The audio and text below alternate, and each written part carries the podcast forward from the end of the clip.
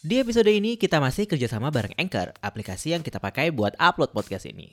Kalau kamu mau bikin podcast juga, kamu tinggal download aplikasi Anchor karena semua yang kamu butuhin buat produksi podcast ada di situ.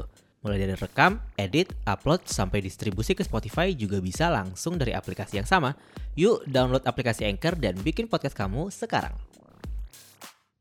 Cerita habis konser. Jisporia, Jisporia. Cerita habis konser literally cerita habis konser. Karena kenapa? Karena kita rekaman langsung besoknya. langsung besok kayak Iya, jangan-jangan sebuah- kita excited ya. Iya, Terobosan gimana ya. kita tuh semangat. like another milestone untuk kita berdua gitu. Ini literally masih hangat banget ya, masih ibaratnya baru keluar dari microwave kita Yep. rekaman ini dan kita merasakan kita akan ceritain pengalaman konser kita baru banget kemarin, Yes. tepatnya tanggal 1 Oktober di Hari Kesaktian Pancasila ya, sebuah Wow. Hari Kita sangat sangat nasionalis ya Iya. konsernya tapi tapi dijajah op- opo-opo Korea. Jadi eh, kemarin kita berkesempatan untuk datang nonton konser Jisphoria Jisporia. Di- Jis- Jisphoria tanggal 1 Oktober di Jakarta International Stadium namanya Wow. aja Jisphoria ya udah pasti Yes. eh, apa Lokasinya acaranya pun juga harusnya lokasi di Jis. JIS. Heeh. ini tuh di apa dipromosiin sama Premier Live Pro, ada Inventory ID sama uh, supported by Jack Jack Pro Group dan Pev Bistro. Jadi di sini nih, jadi tuh ini kayak ke Korea tuh pertama kalinya gitu loh di invite kita tuh kayak norak-norak gitu ya. Kayak eh, kita agak-agak ala ya kayak wah akhirnya Iya. kita kita masuk ke dalam eh, invitation. Oh iya, oh ini rasanya jadi content creator ya. Tiba-tiba di invite. Aduh, gila-gila. Iya, jadi tuh Kaskus eh eh, eh Kaskus anjir. Kaskus sih. Tolong di di eh, ya ke Koreaan astagfirullah. Karena nggak gue inget besoknya Senin mungkin ya. jadi gue ingetnya kantor gue. Jadi ke Koreaan itu dapat DM dari eh PR Jisphoria. Jadi mereka tuh kayak apa? eh, nawarin tiket Approach, dan ya tiket dan kita ngeliput lah di situ termasuk eh, kita bikin podcast tentang Jisphoria ini. Kayak makanya kemarin kita tuh giveaway tiket kayak setelah berapa puluh tahun gak giveaway tiket gitu ya kayak jarang-jarang Iya. dulu pernah banget kayaknya ya dulu pernah sekali pernah doang pernah ya. yang Iya, Jihun iya. gue inget banget yang Iya, iya, Jihun iya, iya. Eh, nggak lupa kita untuk mau bilang terima kasih sekali lagi sama PR dari Jisphoria yang udah mengundang ke Koreaan dan juga kita kemarin invite juga empat pemenang yang kemarin ikutan giveaway yang di Instagram fit Instagram Tapi nggak sempat ketemu ya kita sama mereka nggak ketemu Ya udah karena lah, udah semuanya udah puyeng sih online semua pembagian iya tiketnya. ha-ha. pembayar tiketnya tuh kayak enak ya kita kita tinggal kasih voucher yang nggak perlu kita tuker dulu gitu loh jadi gue nggak perlu siang-siang udah di sana kan panas banget kemarin ya Betul betul betul. Heeh. Oke, Jisporia. Sebelum uh, ke Korea yang di invite, gue tuh sebenarnya udah tahu nih yang dari Twitter uh, apa Jisphoria tiba-tiba uh, gue mungkin tahu dari retweetan mutual gue nge uh, nge-tweet kalau ada event Jisphoria ini Mhm. mengundang Icon, JKT48, Smash, and Mesh sama Liodra. Ini tuh termasuk yang gue bilang, gue kan sempat share ke lo ya, dia tuh kayak pengumuman line up sama hari ke mau sebelum acaranya tuh mepet banget gitu loh. Sekarang kan kayak tiba-tiba tok tok tok tok kayak duar sebulan Iya. kemudian ada konser ya. Permisi mau kita- konser terus langsung gitu ya. Iya sekarang kan kayak gitu ya, yang uh, maksudnya kayak tanpa tedeng aling-aling gitu ma- main jedar kita konser, tau konsernya bulan depan lah, nggak ada kesempatan lo buat nabung gitu, nabung yang jauh-jauh hari tiap bulan tuh nggak ada itu. Mungkin pertimbangannya adalah kan dua tahun pandemi ini harusnya lu semua nabung ya gitu kali.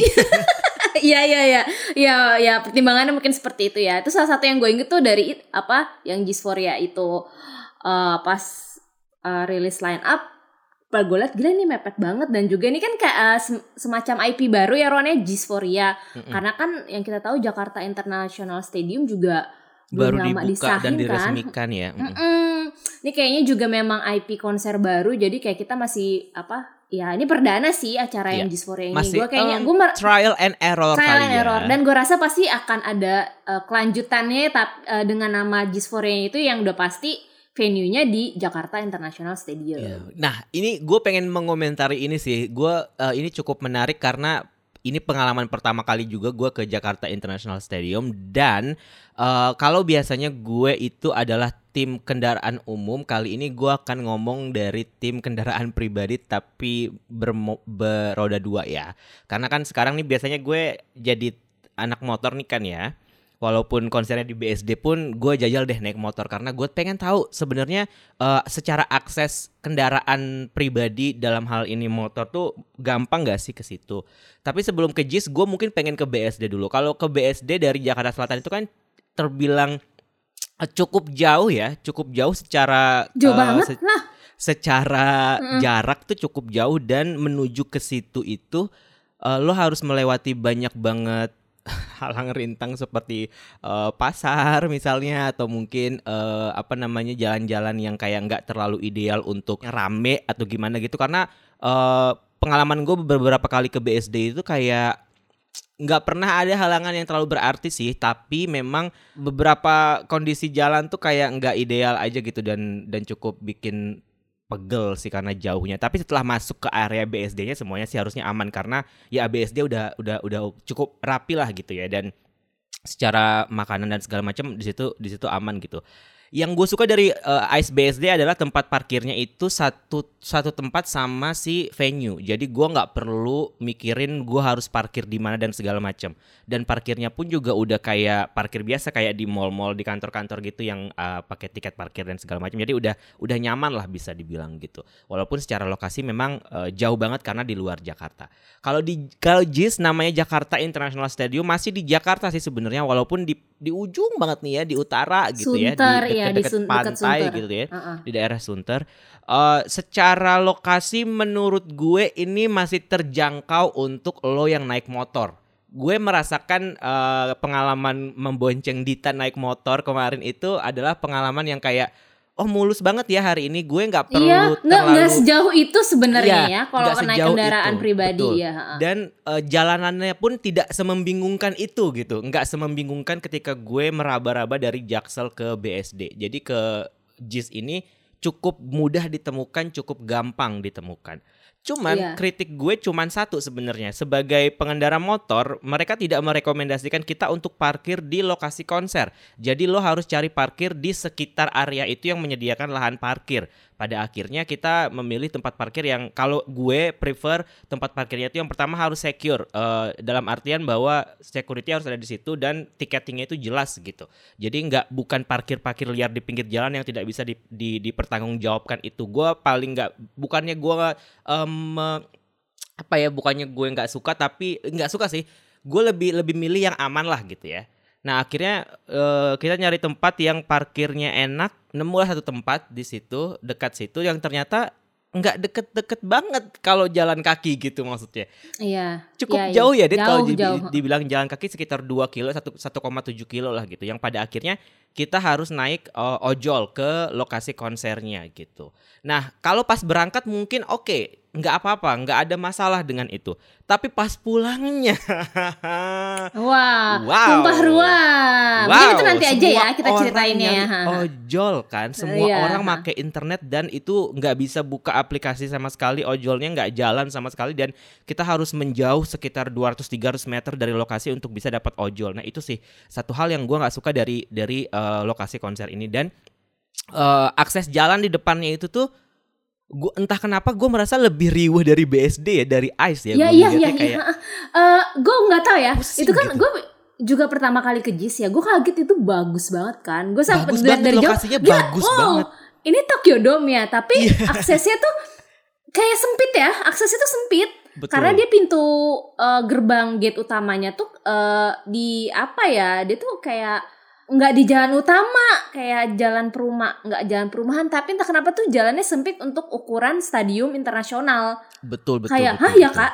Karena yang dibuka cuman gate apa tuh gate apa ya namanya West karena yang kat- yang tadi lo South, bilang South. ah, pada ditutup semua karena dia cuman ah, fokus di gerbang utamanya itu yang deket dengan halte Transjakarta. Betul. Nah tapi sebenarnya enaknya JIS ini, in- sangat aksesibel untuk transport umum ya karena ini eh, kalau naik Transjakarta tuh udah persis di depannya Di banget depan, jadi nah. kayak nggak perlu jalan jauh kan kalau Ice BSD kayak lo naik kereta mesti naik ojol lagi ini tuh nggak perlu persis iya, banget naik buntu gitu. Iya, kalau ini persis banget Transjakarta.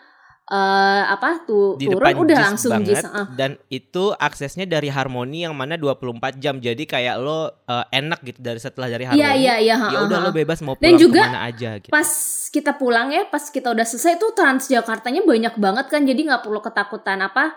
Kehabisan eh, ya Iya kayaknya memang udah disediain gitu, apa Mm, udah tahu mm. oh ini ada acara Transjakartanya tuh armadanya banyak banget di situ. Jadi kalian Betul. kayak naik dari situ terus paling ke Harmoni kan udah ke mana udah ke mana-mana kan jadi enaknya. Betul. itu itu itu pro-nya sebenarnya dari dari Pro-nya transportasi friendly Transportasi umum, umum. kontranya untuk bawa kendaraan sendiri, parkir mobil motor mem- memang kalau dilihat kayak pihak Gisforia-nya itu udah ngasih titik-titik parkir tuh kayak Iya. ada ibaratnya parkir ofisialnya gitulah yang Hmm. disediain sama Gisforia. Tapi kita nggak pakai itu, kita memutuskan parkir di rumah sakit yang deket dari JIS tapi nggak Hmm. deket-deket banget sih Nggak tapi ya deket banget lah Iya. Cuman ya itu tadi kayak pas berangkat oke, pas pulangnya aja yang bermasalah. Nah, iya pulangnya Eh, sebenarnya uh. kalau dipikir-pikir ketika kita baru masuk ke area festival itu area parkir di basementnya kan cukup luas ya Dit ya iya sebenarnya. kenapa iya itu masuk ke situnya aja kita nggak tahu ya itu dari mana ya Ron masuknya ya Iya, Malah makanya parkirannya itu. sepi Betul betul. Kayak gue pikir kenapa kita nggak dibolehin aja parkir di sini? Toh maksudnya Ya, motor eh, ya, Ini kan iya apalagi motor gitu. Tapi mungkin itu pertimbangannya karena yang tadi lo bilang itu jalur masuknya itu juga eh, di, di, di, di- dihususkan gitu ya. Cuma cuma dibuka di satu pintu jadinya takut ada penumpukan dan segala macam. Jadi mungkin yang bagian itu gue merasa kayak eh, sebelumnya pernah ada event di situ, jadi mereka belajar dari situ kali ya dari pengalaman itu. Jadi oke nggak apa-apa gitu. Cuman ya kritikannya itu aja mungkin em, fasilitas parkirnya aja yang mungkin yang akan yang yang ke depannya mungkin perlu dipertimbangkan. Tapi setahu gue buat yang beli tiket VIP atau VVIP gitu mereka dapat akses parkir gitu, parkir buat mobil Ah, tapi parkir oh buat mungkin mobil. itu ya VV VIP kali ya yang Iya, parkir yang di mobil yang lo senderin tadi malam itu itu VVIP kayaknya tuh. Oh iya, tapi eh, agak-agak riuh ya parkir di depan. Iya karena lo berantemnya Iya. sama Transjakarta keluarnya. iya keluarnya iya iya pokoknya Itu untuk sih. Ya mungkin kebayang kalau misalnya nanti nextnya ada konser K-pop kebayang lah kalau misalnya ke JIS itu eh, kayak gue sih menyarankannya naik transport umum ya gue menyarankan juga enak- naik transport umum. iya enak banget karena orang pada antri naik eh, apa naik Transjakarta ya, rame-rame Mm, cepet gitu. kan rame-rame ya terus armadanya banyak jadi nggak khawatir eh, bakal lama sih Betul. Anyway sih itu enaknya. itu masalah apa Lokasi. masalah teknis lokasi. Setelah nyampe di sana kita tuh di sana tuh dateng jam sekitar jam 5 ya Ron ya. sore banget kita datangnya. iya iya iya pokoknya sore. Oh iya sebelum ini sebelum masalah eh, apa ya Gisforia itu eh, pas pengumuman line up dan segala macamnya tidak em, eh, apa ya tidak lolos dari masalah drama perdramaan tentang tiketing ya Yep. Ron ya. Dan belakangan ini kan emang rame banget ya perdramaan per tiketing ya. Kayaknya Iya, semua iya, iya. promotor pasti kena gitu. Pasti Kena, ada kena. permasalahan itu gitu. Apalagi sebenarnya ini kan kayak event, event apa ya promotor yang mungkin masih baru ya masih trial dan error lah mungkin mencoba-coba apa Ber- berhubungan dengan fans K-pop gitu ya. ya ha- ha, ya ini tuh uh, kontroversi yang ada di Gisforia tuh hampir sama kayak Kevi Fest sama yang kayak Good Fest juga Ron di mana Hmm, uh, tiketing awal menjelang eventnya tuh berubah gitu kayak Hmm. misalnya lo beli yang har gue lupa mereka tuh kayaknya tiba-tiba main upgrade tiket yang lower tier upgrade ke festival. Jadi kayak lo yang udah beli festival merasa dirugikan gitu nggak sih? Kayak oh nggak fair dong gue udah beli mahal-mahal tapi yang beli murah bisa tiba-tiba upgrade kelas gitu loh yang ini tuh kayak ibaratnya tuh ini kayak hampir terjadi di terutama yang festival ya Ron kayak ini di KV Fest juga kan lo sempet kemarin ceritain gue masalah apa tiba-tiba ganti Benefit. ganti benefit dan ganti layout itu juga Hmm, yang teman hmm. temen gue waktu itu nonton yang B2B Good Fest juga kayak gitu menjelang hari H tiba-tiba harga tiketnya yang berubah nah kalau yang Gisforia ini yang gue tahu kalau yang tadi dia yang lower tiket ke upgrade terus orang yang beli festival boleh ngajak temennya gitu dia Oh. tiba-tiba ngasih benefit yang mendadak gitu loh yang Alright. kayaknya mungkin gak fair yang untuk buat orang yang udah beli duluan ya Hmm, hmm, hmm. mungkin kalau kita bisa uh, berasumsi sedikit-sedikit kayak menjelang event kayaknya tiketnya tidak sesuai target jadi mereka Uh, murahkan marketingnya atau harus bergerak Iya. cepat gitu. Gimana Iya, caranya supaya uh, terlihat rame gitu ya. iya buat mungkin menutup kos dan segala macamnya ya dan anyway tapi kayak melihat kayaknya ini sering kejadian terutama di festival K-pop gue kayak ya ya udahlah soalnya yang K-pop Land oh ya gue lupa K-pop Land yang K-pop land yang ada Kihyun itu juga kayak gitu Ron. Hmm, hmm, Biasa lah yang layoutnya layoutnya tiba-tiba keganti hak min berapa gitu. Iya, iya. Ya Ini hampir di kayak, hampir dibilang norm ya. iya maksudnya harusnya nggak tahu sih maksud gue kayak ini sebagai gue sebagai pemerhati dan sebagai penikmat dan juga fans K-pop gitu walaupun mungkin eh, nggak satupun dari semua festival ini gue willing untuk beli tiket karena nggak ada idola gue gitu tapi gue eh, ada di pihak fans yang merasa kayak kenapa para promotor-promotor ini nggak melihat gitu permasalahan yang terjadi di promotor yang lain gitu. Gue merasa kayak seolah-olah seolah-olah mereka living in their own bubble aja gitu kayak permasalahan promotornya Good Fest sama permasalahan promotor yang eh, apa K-pop Land gitu sebenarnya itu mirip-mirip tapi mereka tidak berusaha untuk melihat satu sama lain bahwa apa yang bisa kita perbaiki dari kesalahan mereka dan supaya tidak terjadi di eh, acara kita gitu loh. Itu yang yang Hmm. Gue sesali sih kayak kesannya eh apa ya kayak kesannya itu kayak kalau ngomong ngomong kasarnya ya udahlah yang penting kita dapat duit aja gitu. Yang penting tiketnya kejual aja gitu. Tapi eh, menurut gue itu jadi kayak nggak fair karena entah kenapa oke kita eh, kita di sisi fans se- sebagai orang yang sebagai konsumen gitu kita bisa mengeluarkan duit untuk eh, menyaksikan acara ini gitu.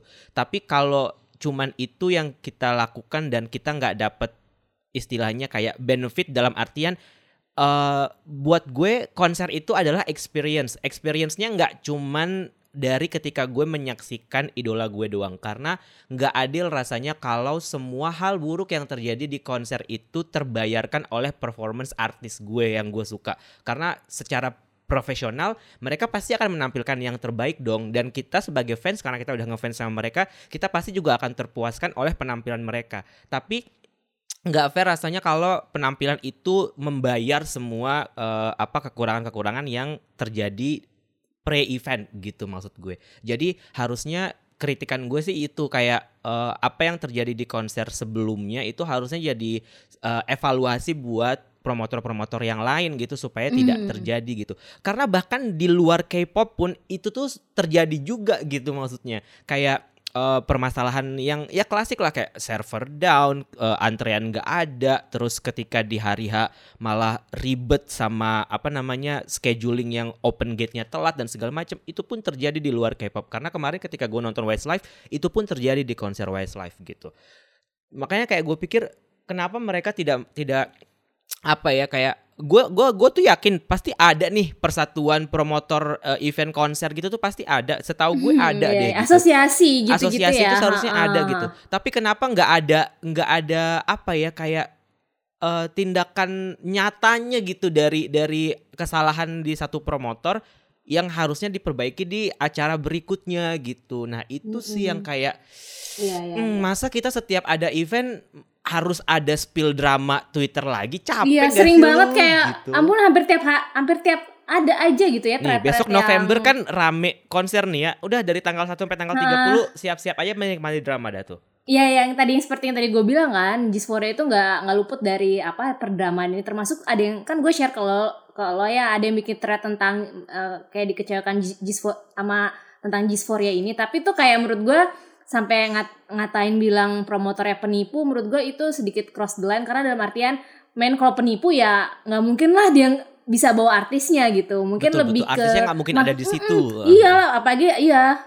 Eh, untuk dibilang penipu, enggak penipu mah nilep terus nggak jelas kan. Kalau ini kan acaranya terjadi gitu, makanya kadang gue merasa agak sedikit agak lebay. Tapi mas ya gue nggak bukan masuk menormal menor- menormalisasikan tentang apa perdramaan tiketing ini, tapi kayak sedikit lebih apa ya kita sedikit lebih jangan jangan sedikit dikit tuh emang paling enak ya nyalain promotor gitu ya tapi Iya, kayak iya. ya tapi mungkin kita mesti lihat dulu track recordnya gitu ya kayak Betul. misal mungkin Atau kalau mungkin juga ada banyak hal yang harus dipertimbangkan sebelum memberikan klaim lah gitu iya ya. main-main ujuk-ujuk bilang penipu tapi pada akhirnya kan ikonnya da- ikonnya datang kan nggak bisa di, apa maksudnya terlalu lebay kan dengan asumsinya Mhm. bilang kata tanda kutip penipu itu jadi kayak ya ini memang drama-drama tiketing yang kayaknya commonly happen lah di terutama di festival K-pop dan gue berharap semoga ke depannya nggak ada lagi sih yang seperti ini Betul betul betul. Hmm.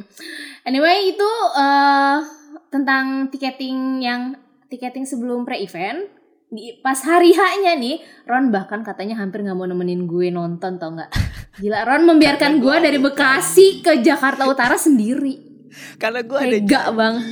Enggak. Tapi lo kan jahat lo. anterin lo kan. Iya. Oh anterin gua- lu nonton ya Lu nonton Oh, iya, juga bener. ya Iya Bener, bener, bener, bener. Kita datang jam berapa lo pulang lo sampai Basura. Kita datang jam Karena tuh acaranya eh, Seperti eh, itu kayaknya Kayak jam 1 pagi tuh udah buka ya Gate-nya ya. Udah bisa Jam 1 pagi? Eh jam 1 siang Jam 1 siang. Kayak jam 9 pagi udah mulai bisa. Jam 9 pagi udah bisa antre. Kayak ya lu mulai dari jam 9 sampai karena tuh pas gua tanya ke PR ya ini acaranya jam berapa? Show time show time jam setengah tujuh. Oke kita datangnya mah mepet mepet aja toh juga nggak ambil lah ya kita ya. Apalagi gue Iya. mikirnya nih kan kita dapetnya festival ya berdiri Ron. Lu tau gue tuh udah jompo. Makanya yaudahlah kita men- ada ya di belakang belakang aja lah berdirinya gitu Eh, dan Hmm. kita datang jam 5 tapi drama belum berakhir sampai di situ. Ternyata saat kita ngantri pemeriksaan barang ada drama terjadi sama Ron. Kenapa Ron? Dramanya kenapa nih? Mungkin gue nggak bilang ini drama ya. Maksudnya Drama ini ya gue tidak gue tidak menyalahkan eh, peraturannya karena peraturannya Nggak, dibuat dengan jelas dan tujuan yang baik. Ini adalah kesalahpahaman dari gue sebagai penonton yang tidak membaca terms and condition dan tidak membaca rules ya. Ini adalah kesalahan gue pribadi gitu. Jadi waktu antre k- eh, yang pertama kita pas datang itu kan harus menunjukkan bukti print eh, e-tiketnya ya. Bukti print ya e-tiketnya udah untuk- i untuk- udah i i tiket Iya, tetap un- harus di print ya untuk tetap harus di print. Ini harus gua ini harus gue beri pujian karena ini yang tidak bisa atau belum bisa dilakukan oleh promotor-promotor seperti eh, Diandra mungkin lebih tepatnya. Kalau Meci mah gue nggak tahu karena gue nggak pernah nonton dan gue nggak akan mau nonton konser mereka. Em, Diandra itu kan harus tuker tiket satu hari sebelum konser atau apa di venue konser gitu. Jadi itu sempat kemarin waktu eh, konser NCT yang mau digelar Sep November nanti itu sempat ada yang ngomong kayak kenapa sih gue harus dua kali ke BSD buat nuker tiket dan nonton? Gitu. Ini tuh kayak buang-buang waktu. Nggak semua orang punya waktu untuk tuker tiket di BSD dan segala macem gitu. Nah eh, di Gisporia ini enaknya adalah lo nggak perlu antre untuk nuker tiket hamin satu karena lo bisa cetak e-tiketnya dari loket terus eh, lo tinggal ngasih lihat oh ini bukti cetak e-tiket lo gitu gue nggak mau ngomong soal apakah ini pada akhirnya gampang terjadi percaloan atau gimana tapi menurut gue ini sangat efisien untuk fans yang nggak bisa berkali-kali datang ke lokasi konser. Untuk cuman sekedar nuker tiket dan besoknya gue harus datang lagi buat nonton. Ini enak banget. Jadi lo tinggal datang nunjukin bukti e-tiket terus lo bisa dikasih gelang terus lo masuk. Dan lo bisa menikmati semua yang ada di Jakarta International Stadium hari itu tapi salahnya gue adalah gue tidak membaca eh, peraturannya. Jadi eh, pem- karena sepengalaman kami nonton konser, sepengalaman gue nonton konser, pemeriksaan barang itu kadang-kadang jadi hal yang dikesampingkan lah gitu ya bisa dibilang kayak ya oke eh, apa SOP tapi nggak sampai yang gimana gimana banget gitu. Nah yang kemarin itu beneran tas gue tuh kecil tas serut gitu dan isinya cukup banyak tapi teratur bisa dibilang. Tapi di situ tuh ada botol parfum. Oh gue suka banget parfum itu dari salah satu brand dan itu parfum favorit gue. Jadi eh, itu gelasnya beling. Ternyata ada peraturan tidak boleh membawa gelas beling masuk ke dalam lokasi konser Nah, gue sempat mendengarkan obrolan antara eh, pemeriksa eh, tim pemeriksa dengan salah satu fans yang ada di depan gue yang dia bilang kayak saya cuma menjalankan pekerjaan, saya cuma menjalankan tugas, saya nggak bisa eh, apa namanya memberikan keringanan atau gimana lah gitu. Pokoknya ini udah peraturannya nggak boleh ada gelas beling gitu. Nah terus ditanya, "E, oke kalau saya tinggal di sini nanti boleh nggak saya balik bisa nggak saya balik lagi dan saya bawa pulang parfum saya gitu. Terus kata si pemeriksanya kita nggak menjamin karena eh, kita nanti ada shift nggak pergantian shift kita nggak yakin kalau orang yang berikutnya ini akan tahu ini barang punya siapa. Means lo harus mengikhlaskan kalau parfum lo itu eh, nggak akan balik sama lo gitu. Atau misalkan botol minum lo yang lo sayang banget yang lo beli di eh, nggak tahu di Irlandia misalnya dan itu kebetulan kaca gitu. Dan lo nggak bakal bisa bawa balik itu. Tapi mereka mengizinkan lo untuk pergi mencari tempat penitipan yang lain karena di situ nggak ada tempat penitipan atau lo bisa taruh di kendaraan supaya lo bisa masuk Sementara gue kendaraan gue 2 km dari sini gitu. Gimana nih? Gimana gue harus balik ke motor gue buat buat naruh botol parfum yang masih penuh ini gitu. Terus kayak aduh gimana ya? Uh, ya udah deh Mas, saya nggak jadi masuk. Gue bilang gitu. Akhirnya gue mundur, gue mencoba untuk menyelipkan ke dalam-dalam banget. Gue mencoba masuk lagi, ketahuan lagi dit kayak ketahuan lagi ternyata. Itu beneran dikocok banget tuh tas gue beneran di wah tangannya mbak mbaknya yang kedua tuh kayak masuk banget dan ngeluarin botol tuh. Oke mbak saya nggak jadi masuk. Akhirnya gue keluar. Terus uh, gue memikirkan memikirkan sebuah cara yang gue nggak bisa share di sini karena ini uh, agak kontroversial.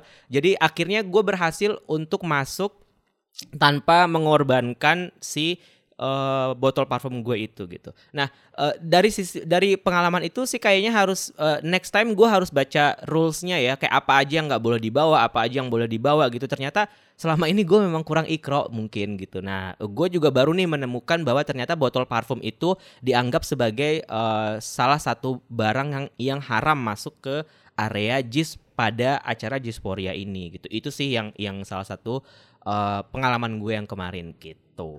Lanjut, setelah dari pemeriksaan itu nggak lama uh, Ron masih bisa break sholat maghrib dulu kan ya karena acaranya setengah tujuh setengah tujuh pun uh, itu kan uh, gue sama Ron kayak pertama kalinya ke JIS kan tapi saat kita mau masuk ke venue uh, daerah kita yang festival itu kayak uh, petunjuk arahnya masih minim banget ya entah itu harusnya disediakan oleh promotornya sih atau mungkin itu petunjuk arah dari uh, venue JIS-nya tapi kayak sempat kelim nggak kelimpungan tapi karena kita ikut keramaian aja jadi bisa tahu ini mesti ke mana kan tapi kalau ya, seandainya nggak ada keramaian itu itu bakal bingung banget kalau kita mau, mau ke festival kita masih turun ke bawah dulu ngelewatin parkiran baru bisa masuk itu kayak aneh Dan aja di sih area flow. parkiran itu pun nggak ada petunjuk jalannya harus belok ke mana iya, karena flownya agak aneh kan sih basement ya, ya. ribet ya kayak Lu hmm. pernah nggak sih ngalamin kesasar di pas kira, park, basement parkiran mall tuh kan nggak enak banget Iya gitu. iya iya.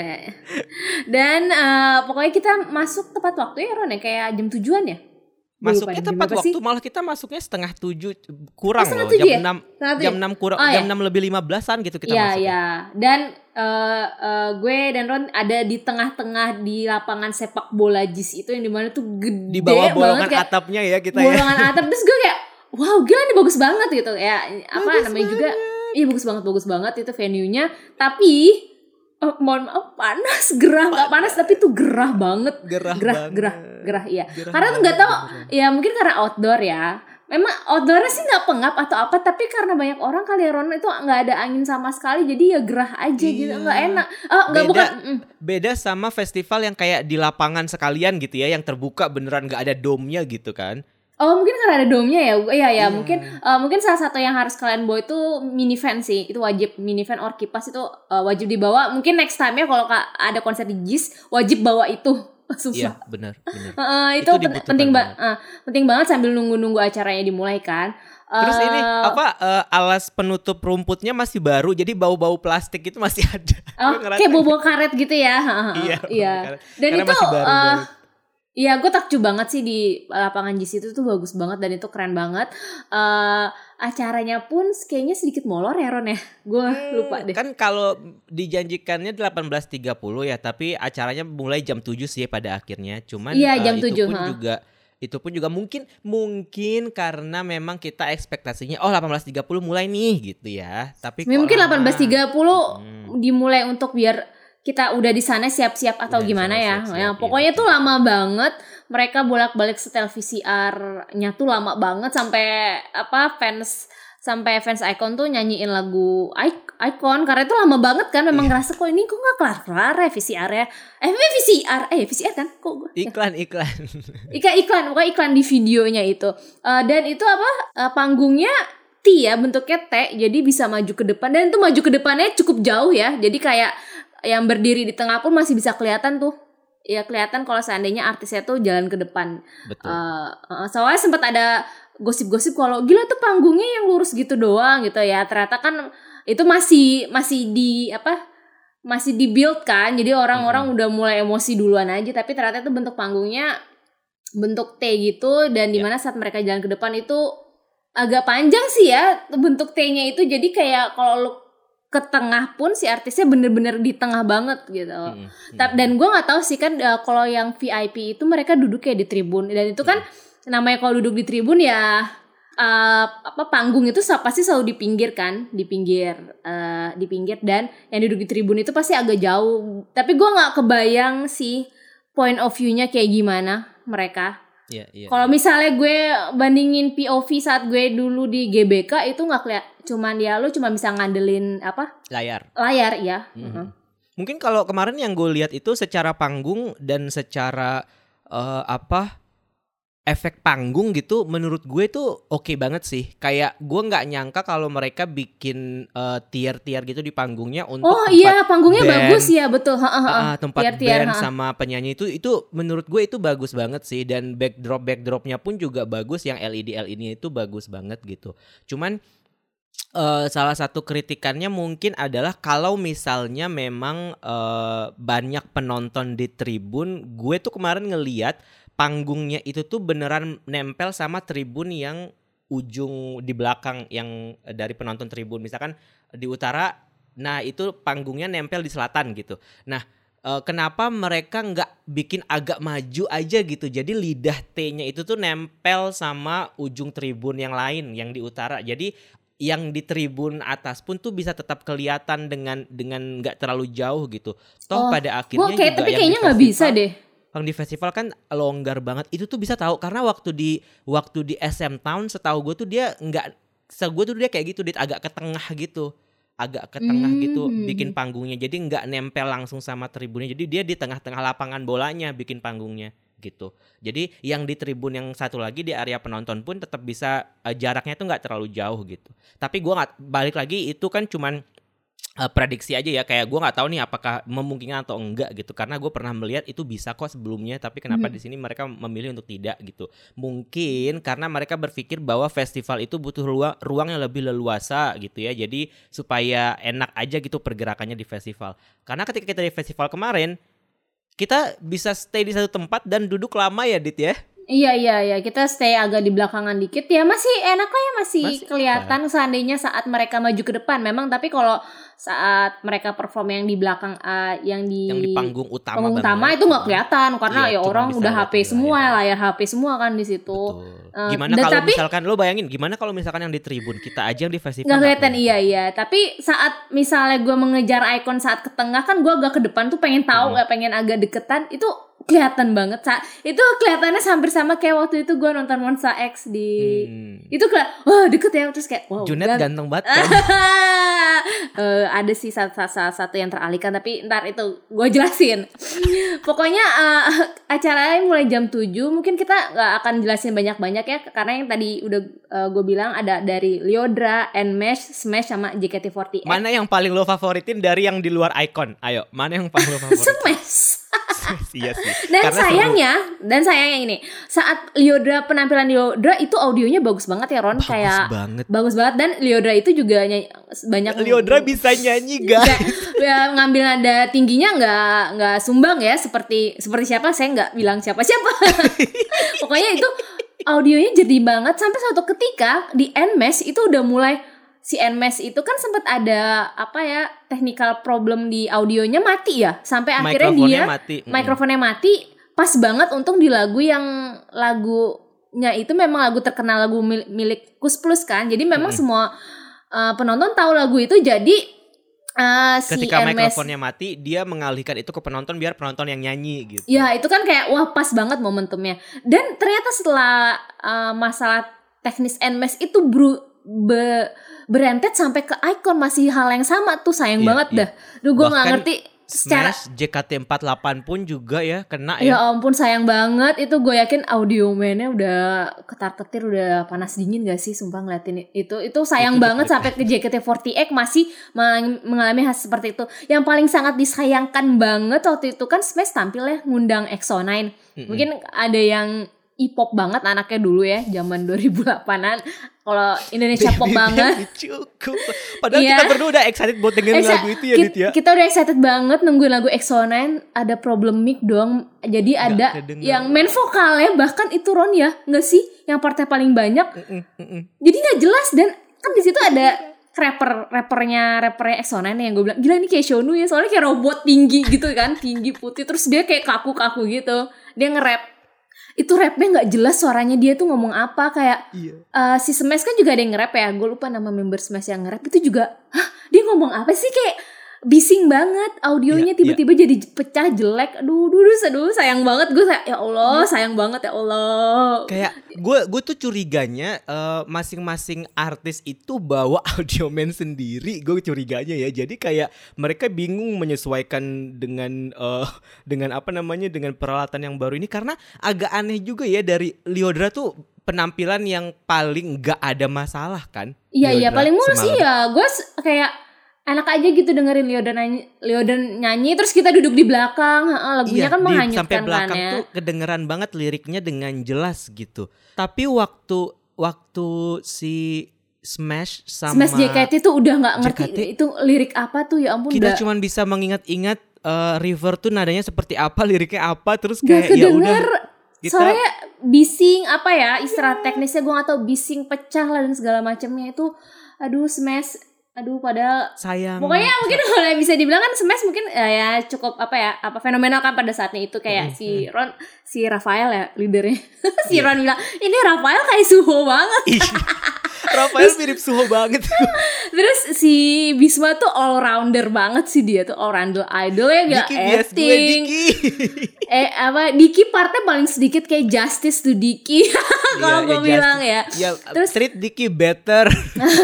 Terus eh, apa si Bisma all rounder ya dia bisa ngedance oke banyak adlibs vokalnya bagus acting juga Kyungsoonnya wah dia. dia all rounder jarang-jarang kan nih idol mana nih dan mereka tuh nyanyi nggak lip sync ya nih kalah nih idol-idol K-pop nih ya yang di Inkigayo nih mereka nyanyi live loh dengan suara Smash live. apa Dance-nya Live? pun live cuy. iya iya dia sih memang live mungkin ada sedikit suara terengah-engah ya yang namanya juga sambil ngedance kan live. Iya, bawa aja Iya, masih wah. loh ngos-ngosan. Masa Oh, Smash kayak enggak keren gitu loh, mas smash, oh, smash better than ad- your idol K-pop loh, enggak?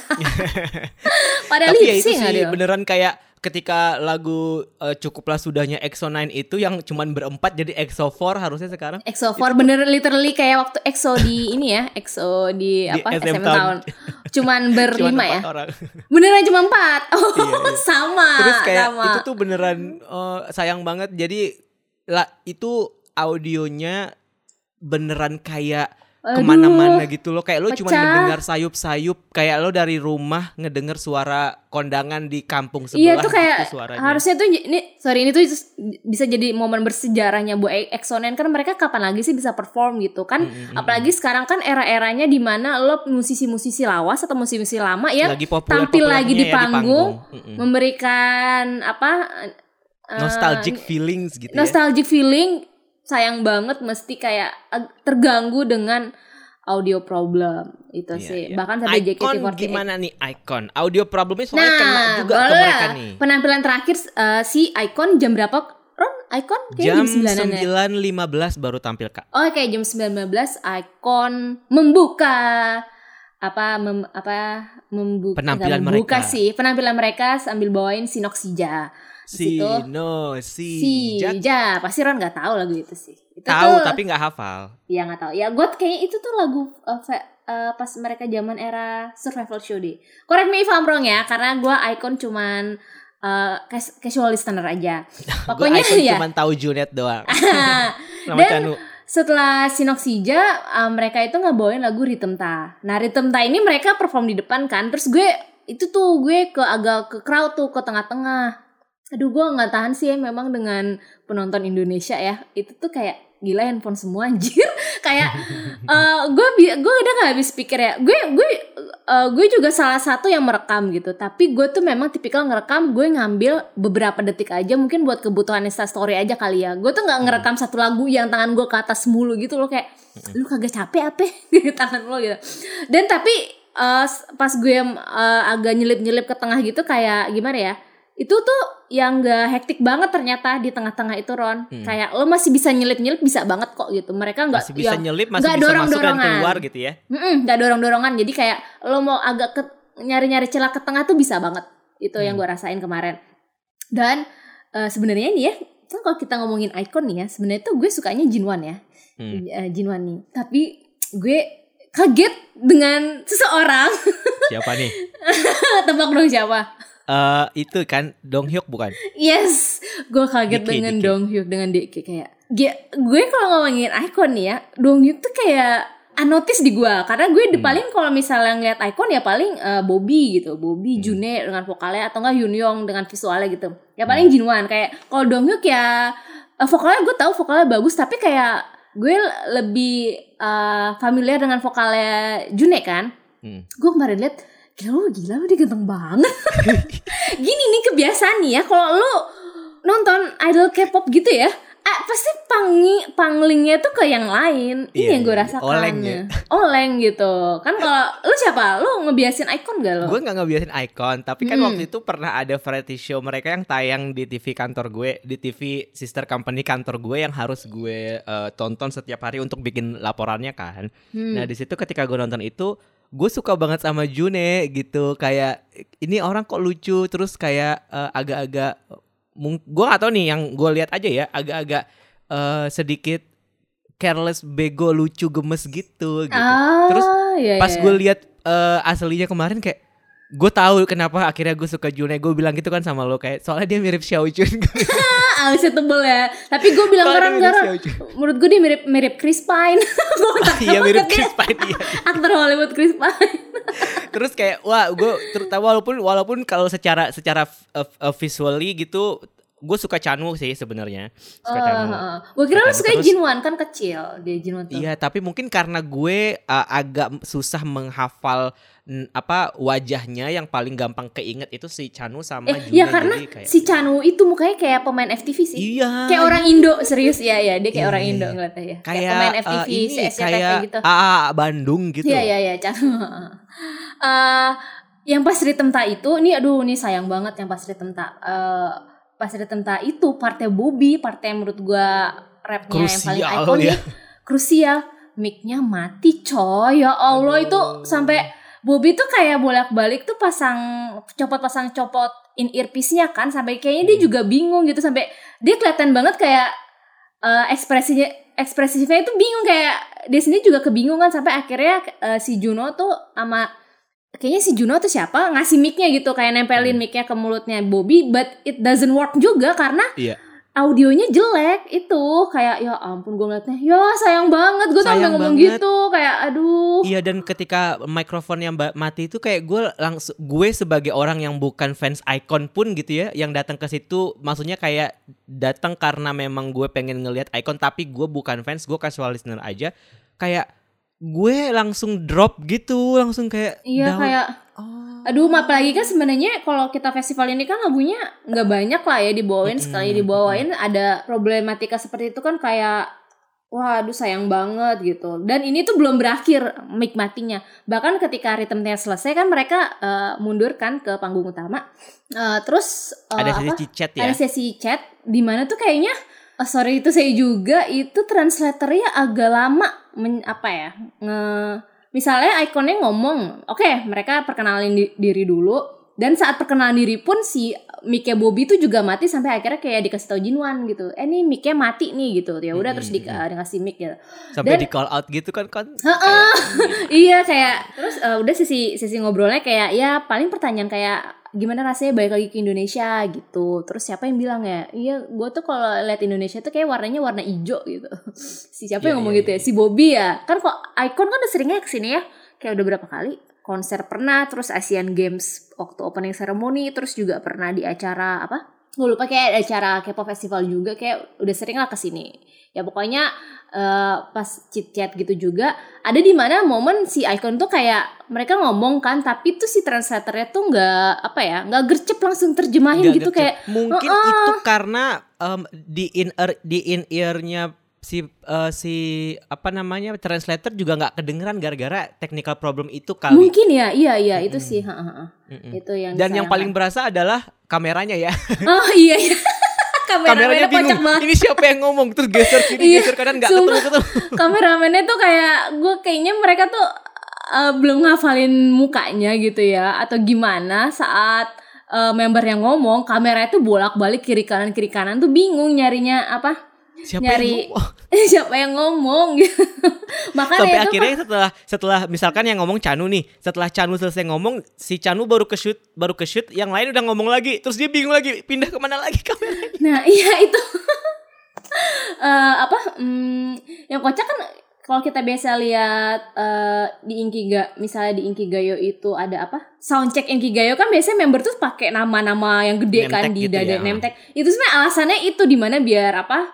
Eh, si kameramannya tahu re- pas rehearsal mesti shootnya ke mana-mana. Mungkin ini nggak di nggak apa nggak kayak gitu pas saat Hmm. soundcheck. Jadi kayak ya udah ngeliat aja yang megang mic ya diarahin ke situ. Mungkin keder lah itu kameramennya kocak banget.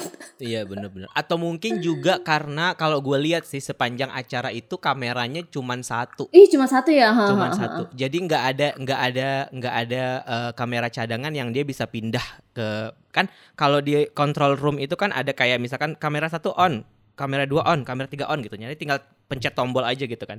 Nah kalau yang ini kemarin cuman satu. Jadi kayak ya ya udah deh gitu.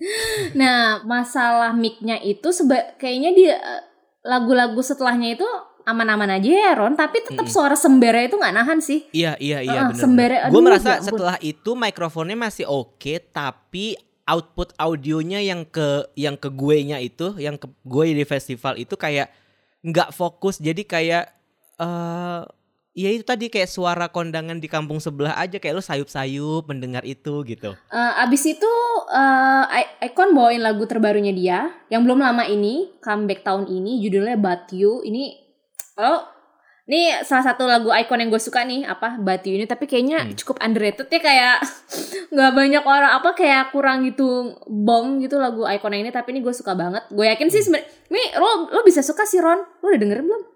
But You. dengerin malam itu.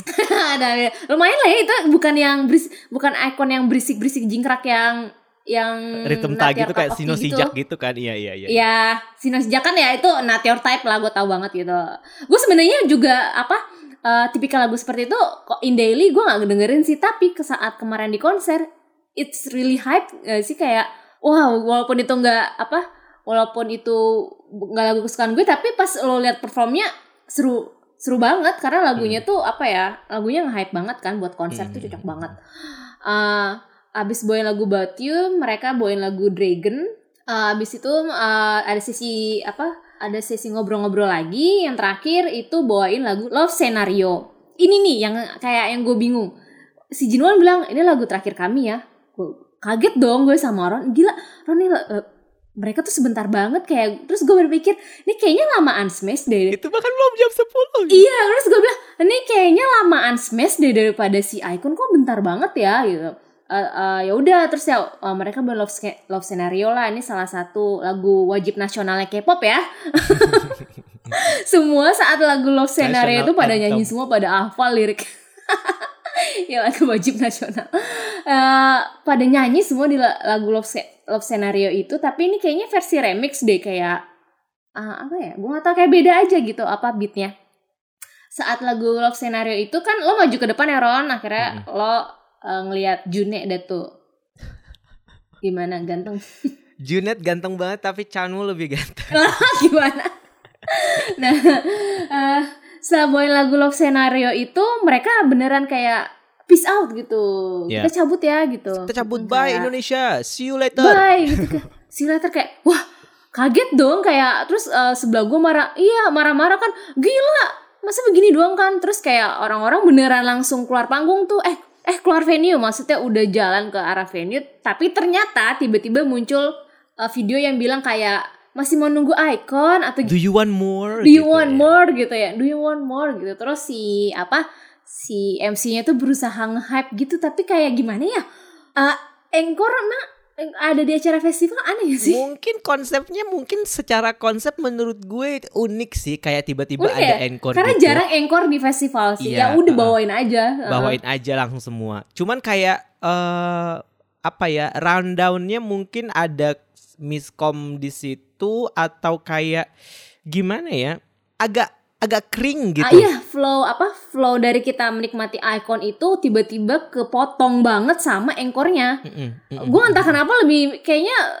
prefer kalau ya udah langsung dijeberin aja. Karena yang pas Iya, ada yang pas ada engkor itu tuh kayak hah? Kita tuh udah keburu marah-marah ke panitia bukan yang kayak puas terus minta engkor engkor. Ngerti Iya, nggak sih iya, beda sama kalau lu minta engkor karena lu lagi hype hype nya banget tapi itu tiba-tiba dia eh, icon balik tiba-tiba yang ada kita marah ke lah kok gini doang gitu loh kayak Iya, iya, iya. ngarep engkor kayak udah keburu apa ya istilah mood lo tuh ini kayak, tuh kayak udah ini tuh kayak gini loh kayak anchor itu kan ibaratnya kayak eh, klimaks dari grafik yang ketika lo bangun dari awal sampai akhir gitu tapi ini pas udah di lagu love scenario itu kepotong abis itu udah turun lagi. Dari 100 turun tuh ke 50 abis itu naik lagi tapi naiknya nggak sampai 100 kayak cuma sampai 80 gitu. Nah, ya di situ ternyata eh encore itu part of game apa ya part of gimmick, Gimmick lah ya, dan bisa dibilang. rundownnya rundownnya mereka. Ternyata si icon itu balik lagi dan mereka eh, eh, berdiri di antara tangga-tangga yang ada di panggungnya itu. Apa? Gimana sih? Gue jelasin ya pokoknya di panggung itu ada semacam tangga lah ya, itu buat buat ya buat buat performers perform buat perform. Ya di situ mereka bawain lagu judulnya Freedom. Dan ini gue nggak tahu sih eh, kalau gue jujur gue eh, nggak familiar dengan lagu Freedom ini. Tapi ya ya udah gue menik apa gue saat menikmati momen itu walaupun sangat aneh aja gitu. Entah kenapa engkornya agak-agak eh, nyambungnya nggak pas gitu. Entah kenapa nih gue nggak tahu Kayak siapa yang patah mengeksekusi gitu ya, iya kayak patah siapa yang mengidekan mengini mengidekan tentang konsep engkor pas yang kemarin tuh tapi kayak ya udah akhirnya pas selesai freedom icon beneran udah selesai that's it gitu. Udah terus si MC-nya bilang sampai jumpa eh, apa hati-hati di jalan udah gitu kayak kayak kosong ada perasaan kosong yang kepuasan yang tidak puas gitu. Ya, apa ya? Ada yang kurang gitu tapi apa ya? Gitu ada yang salah tapi iya karena gitu. kalau aduh kalau boleh jujur ikonnya sedikit banget. Aduh bener deh kayak gimana ya bentarnya tuh kayak hah gini doang gitu kayak aduh aduh sayang banget sih udah Icon mending konser sendiri lagi aja yuk ke sini gitu. Karena yang bikin mungkin gara-gara perasaan hal itu muncul ya itu Ron kita nggak puas karena banyak problem audionya ya nggak sih? Bikin sedikit Iya, kita iya, menikmatinya iya, tuh iya. berkurang Jadi, uh, ke build up ke sampai akhir gitu ya ke rasa rasa kayak wah Nmes ini rus uh, apa trouble terus tiba-tiba di JKT trouble lagi pas akhirnya di Icon kita juga udah kayak wah ini pasti trouble lagi nih gitu ya jadi kayak ber, Heeh, berakumulasi gitu ya Heeh, Iya iya itu sih ya Dwi yang sangat disayangkan. Tapi ya overall ini juga ini juga acara pertama dari Gisforia juga kan dan ikonnya sih nggak ada ma nggak ada seka- sama sekali sama ya kayak sekali ya. Gue melihat mereka Mm. perform dengan sangat profesional. Bahkan ada momen di mana ketika mic-nya Bobby mati, Bobby Bobby mati gitu, kayak gue ngelihat bahkan dia tuh eh, walaupun dia bingung tapi dia tetap senyum dan berusaha untuk perform seenak Iya, mungkin aja gitu. Bobby kan anaknya cengengesan ya. Anjir cengengesan. Kayak bahasanya buruk banget. Tapi kayak kayak soto ini mereka dia tuh kayak kalau perform tuh kayak senyum banget gitu ya si Bobby jadi kayak ya udah gue bawa asik aja gitu iya kayak dibawa "Oh," asik aja gitu. bener-bener dan itu itu yang gue Iya. yang gue lihat bahwa oh profesional mereka tetap Iya, profesional. iya. Nah makanya di situ yang gue yang tadi gue bilang itu kayak nggak fair rasanya kalau misalkan semua permasalahan yang terjadi di konser ini lo eh, cuci tangan di penampilan artisnya karena menurut gue artisnya tuh nggak nggak perlu merasakan itu seharusnya mereka tuh they didn't deserve that technical problems gitu. Karena mereka punya standar performer sendiri-sendiri dan mereka profesional as themselves gitu loh. Kayak mereka profesional artis aja gitu. Dan harusnya eh, itu tidak bukan ber- bukan bukan berarti mereka perform dengan baik terus kemudian bahwa oke mari kita lupakan segala permasalahannya gitu. Enggak juga karena ya ya mereka perform karena memang itu sudah kewajiban mereka. Kecuali kalau misalkan eh, gara-gara technical problems itu terus mereka walk out misalnya. Nah, itu beda lagi tuh permasalahannya. Kita harus kita harus telisik lagi tuh kayak oh apakah ini memang separah itu atau gimana. Tapi gue melihat Icon kemarin tuh performnya performnya sangat-sangat menikmati banget gitu di tengah segala permasalahan itu gitu. Jadi kayak eh, ini salah satu hal yang harus dibenahi dan kritik buat promotor sehingga cuman acara ini doang tapi semuanya sih menurut Aduh gue. ya audio tuh aduh audio itu masalahnya apa ya Ya ini konser ini musik konser gitu kalau audionya musik, jelek ya kali ya audionya gimana gitu. Heeh, udah nih risk maksudnya riskan banget lah permasalahan audio ini bener-bener saat pas apa soundcheck tuh mesti aduh gue gak ngerti deh gimana secara teknisnya ya pokoknya Hmm. dipersiapkan dengan sangat baik lah gitu apalagi kan ini lo uh, fans icon pun ba- yang apa bayar dengan murah kan gitu Iya, karena iya, iya. Iya karena gue berpikir kalau boleh jujur seandainya mereka beli ini pun kayak gue merasa karena kan eh, kalau fans K-pop kan itu Indian lo akan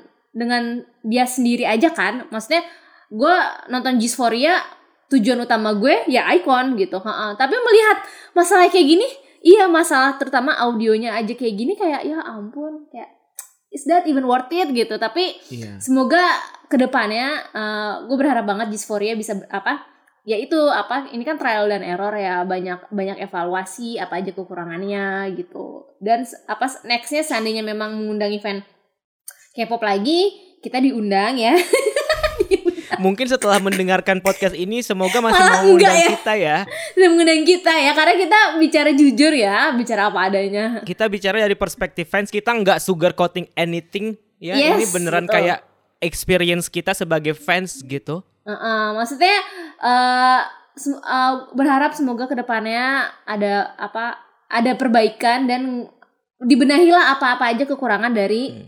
Yang kemarin dan kalau bisa seandainya Dysphoria mengundang artis K-pop lagi kita boleh diajak press con nggak sih Enggak, enggak lu siapa? Lu Copa Max. nggak boleh ikutan nggak sih gue kaget kan ah ada press con anjir kok kita nggak ada sih Ron Enggak, enggak. Kalau misalkan nanti Dysphoria bikin Dysphoria 2023, eh, Iya. kalau ada artis K-pop lagi, tolong undang EXID, Kara, Ah, iya iya tolong banyak undang girl group ya gue iya, iya. ah, ah, Tintop ya, tolong Tintop. Tintop.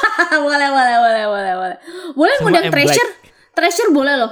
Treasure. Treasure Di boleh. Semalam ada yang bawa lightstick Treasure Iya, sama lightstick NCT. lightstick Mohon maaf Treasure. kenapa ya? Oh, ada yang bawa NCT. Tapi kalau Treasure kan ya masih inilah ya, masih relate Masih YG. YG Tapi kalau ya. NCT mah ih ngaco Ada dah tuh. lightstick EXO buat EXO 9 loh tadi malam. Oh iya, ya agak-agak relate deh walaupun nggak nyambung ya. Tapi kalau Treasure masih nyambung. Karena pas abis ini kan gue langsung nge-search nge-search Icon kan. Ternyata eh, Icon tuh waktu itu pernah nge-cover lagu Jigjin. Hmm. Jigjin Treasure itu bagus banget. Itu berasa itu memang gue berpikir sebenarnya tuh lagu Jigjin tuh sebenarnya punya Icon tapi dikasih ke Treasure. Iya itu bagus banget. Eh jarang-jarang loh Sanbe cover lagu Hobe. Iya, iya, iya. Jarang-jarang karena keseringannya Hobe-nya Hobe yang cover Sanbe. Anyway, tapi balik lagi kita mau mengucapkan terima kasih buat Dysphoria atas undangannya dan Atas acaranya apresiasinya berlangsung. buat Heeh. konten kita, buat kekoreaan udah menotis Yes. kita sebagai salah satu podcast yang bisa ternyata lo diajak buat kerja sama. Iya. Walaupun kritiknya mungkin terlalu terlalu real ya. Heeh, kita uh, menunggu event-event dari event-event Korea dari Dysphoria selanjutnya dan juga buat teman-teman pendengar kekoreaan Makasih udah meramaikan giveaway-nya kemarin. masih udah mendapatkan giveaway-nya dan tunggu episode cerita habis konser lainnya. Semoga ya kita ada cerita habis konser lagi dari kita ya. Amin. Amin. Thank you guys. Thank you. See you next time. Annyeong. Annyeong.